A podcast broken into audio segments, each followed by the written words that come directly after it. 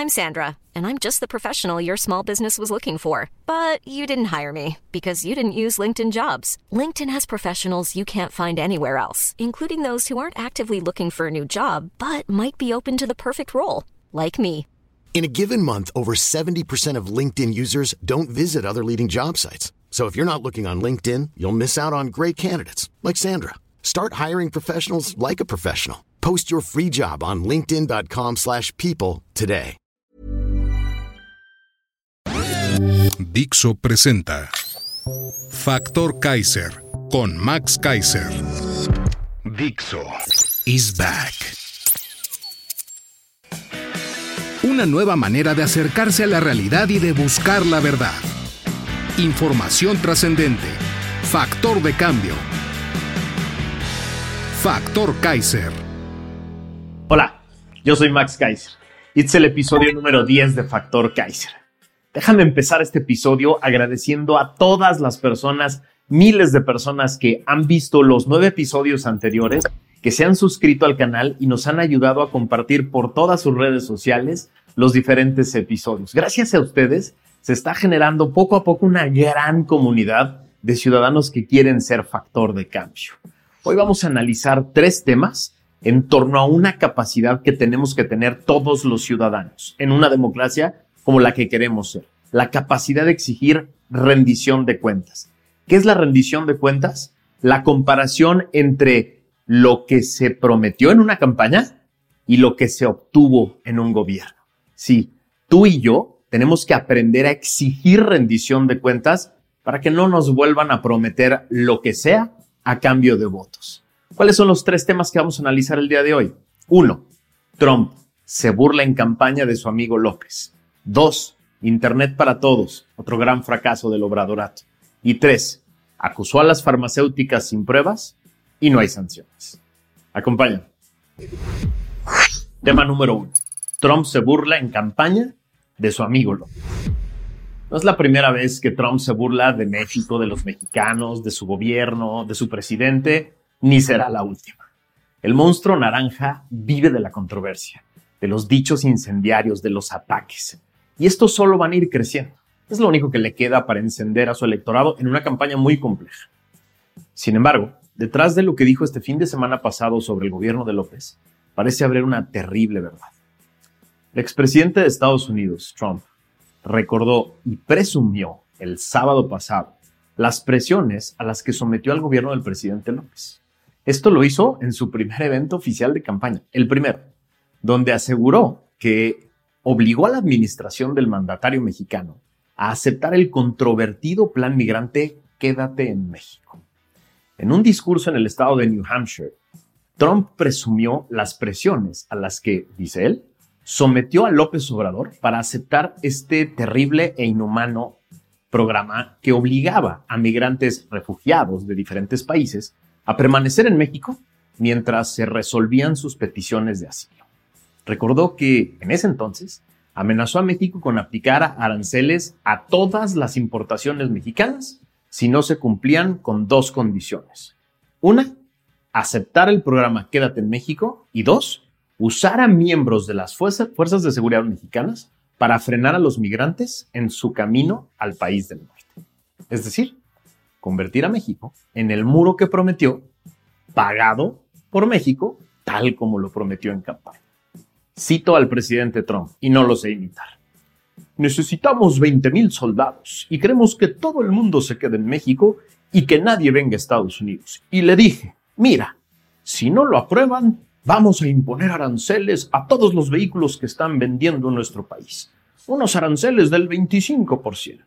Y vamos a imponer aranceles del 25% a todos los productos que hacen en México. Relató con esta gran sonrisa y con esta cara odiosa que tiene. Con esa política adoptada en 2019 por el expresidente Trump, decenas de miles de solicitantes de asilo fueron enviados de regreso a México hasta que tuvieran que comparecer ante una corte de Estados Unidos por su audiencia migratoria. El programa fue considerado como cruel y peligroso, al dejar a personas muy vulnerables en condiciones muy inseguras en poblados fronterizos mexicanos.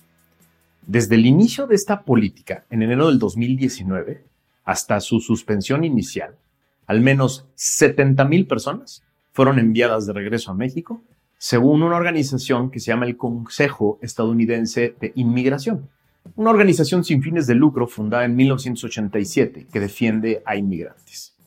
El Departamento Estadounidense de Seguridad Interior anunció a inicios de agosto del 2022 el fin de esta política de exigir a los buscadores de asilo esperar en México, mientras que sus solicitudes se resolvieran en la justicia norteamericana.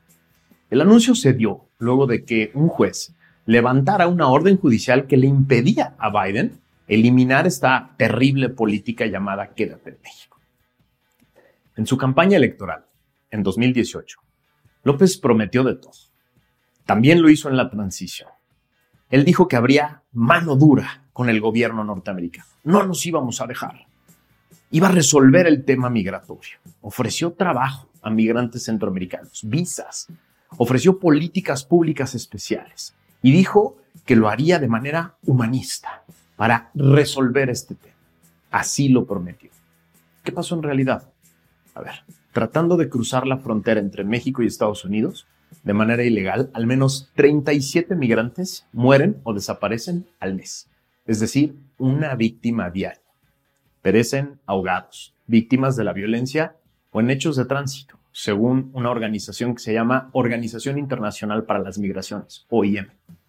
Estos datos fueron a conocer apenas el viernes pasado y abarcan de enero a diciembre del año pasado, de 2022. Estas cifras solo son superadas por las del 2021, cuando la organización contabilizó 596 muertes, 49 al mes, es decir, 1.6 diarios.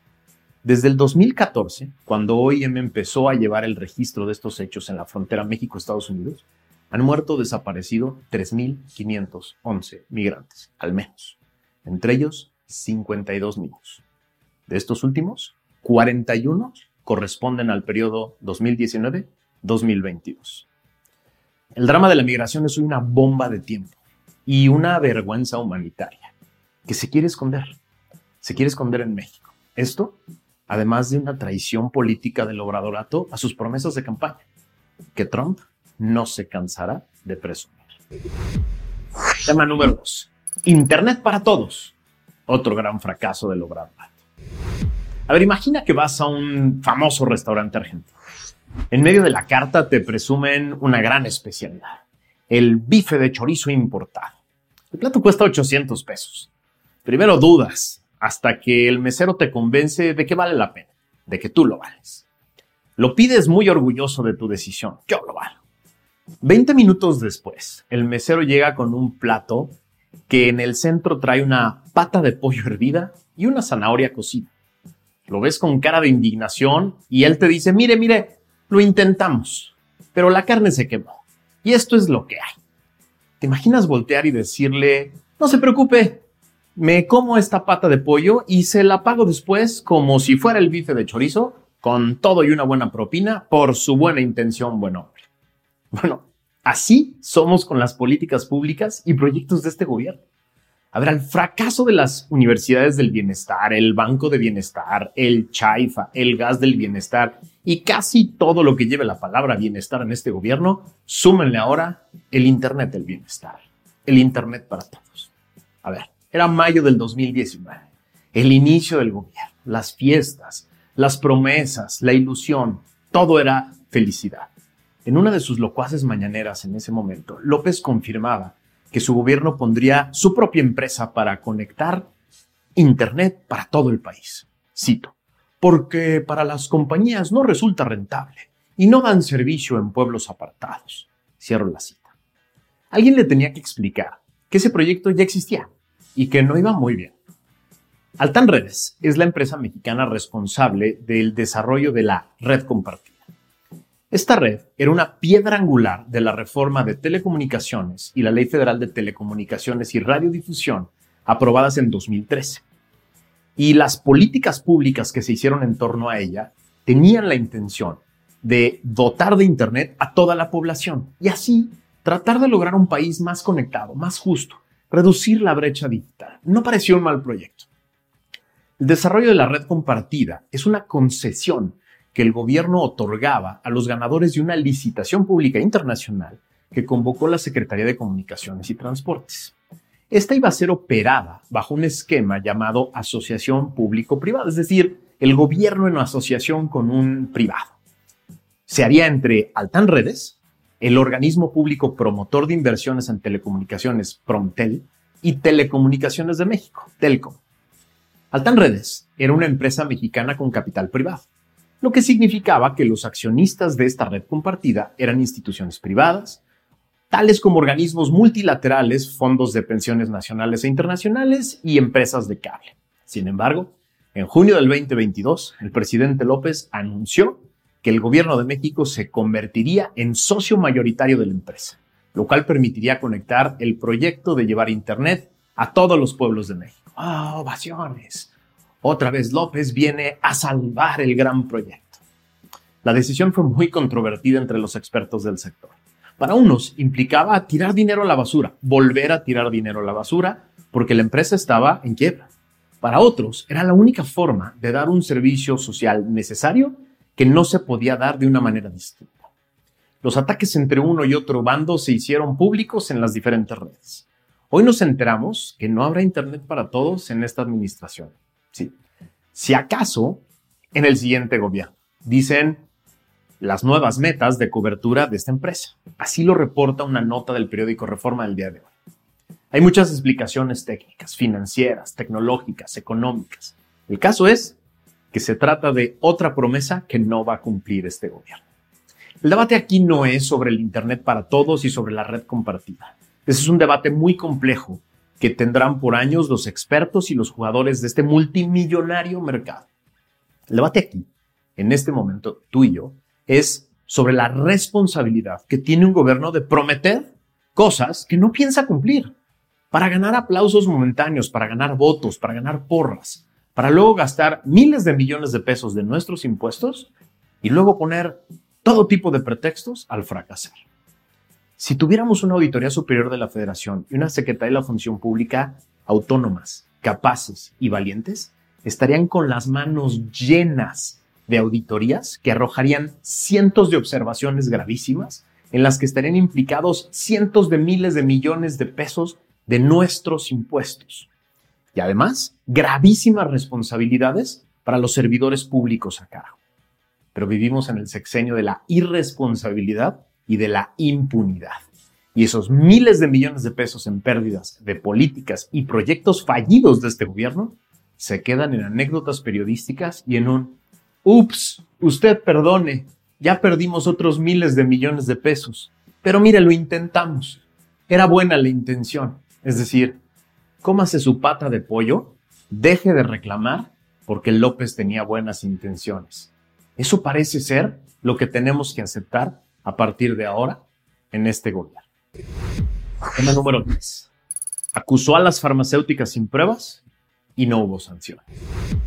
A cuatro años de que el gobierno de López acusara a 10 farmacéuticas y distribuidoras de medicamentos de supuestas prácticas monopólicas y actos de corrupción, Solo una de estas empresas ha sido sancionada.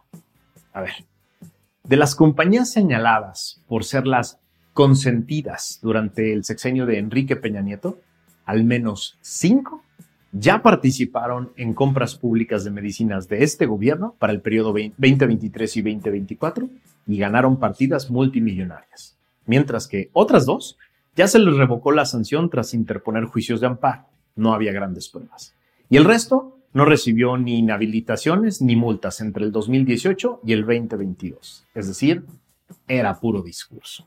En marzo del 2019, la Secretaría de Hacienda y Crédito Público difundió un listado de 10 proveedores y distribuidores de medicamentos que entre el 2012 y el 2018 concentraron el 79% de las compras de medicinas realizadas durante el gobierno de Enrique Peña Nieto.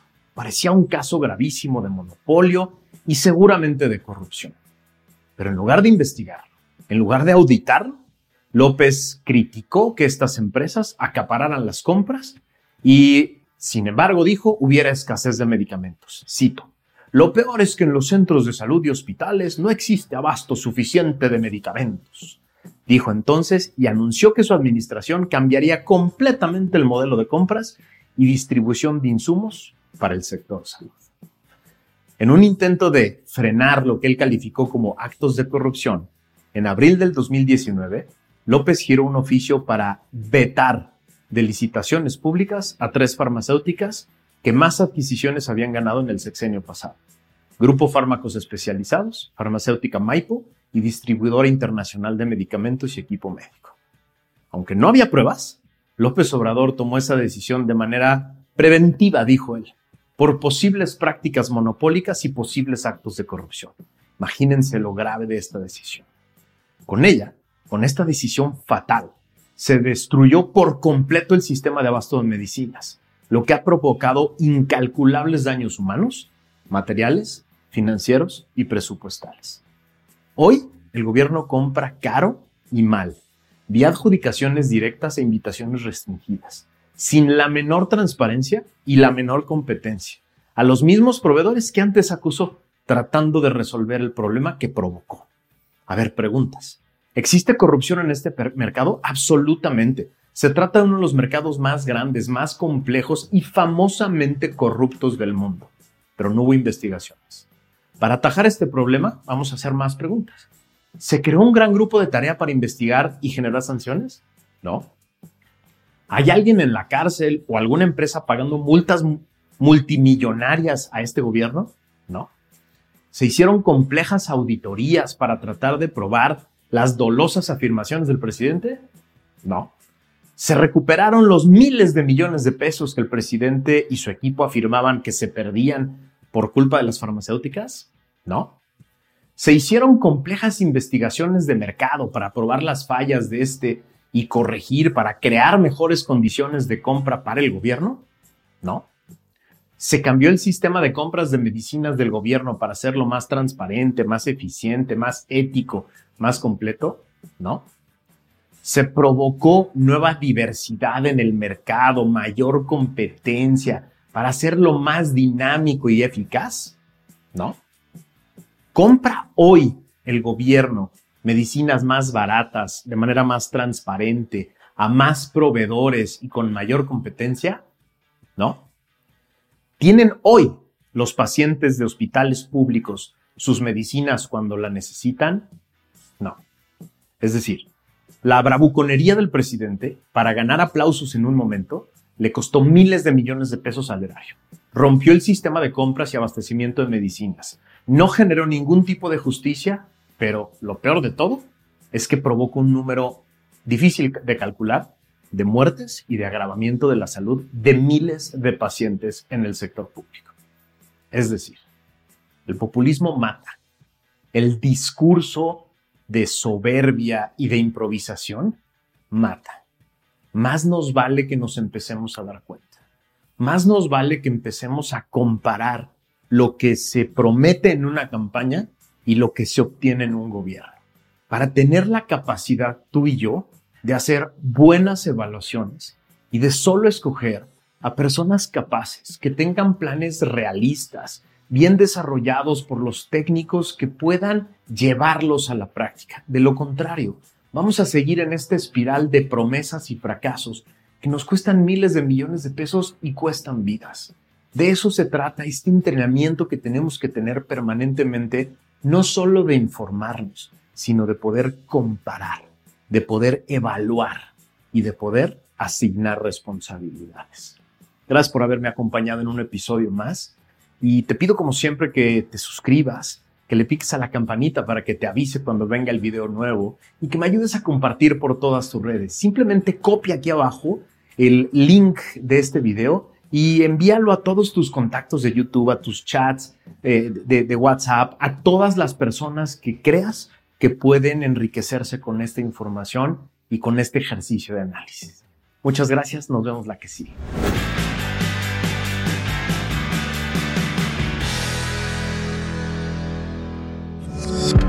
Dixo is back. When you make decisions for your company, you look for the no-brainers. If you have a lot of mailing to do, stamps.com is the ultimate no brainer. Use the stamps.com mobile app to mail everything you need to keep your business running with up to 89% off USPS and UPS. Make the same no-brainer decision as over 1 million other businesses with stamps.com. Use code program for a special offer. That's stamps.com, code program.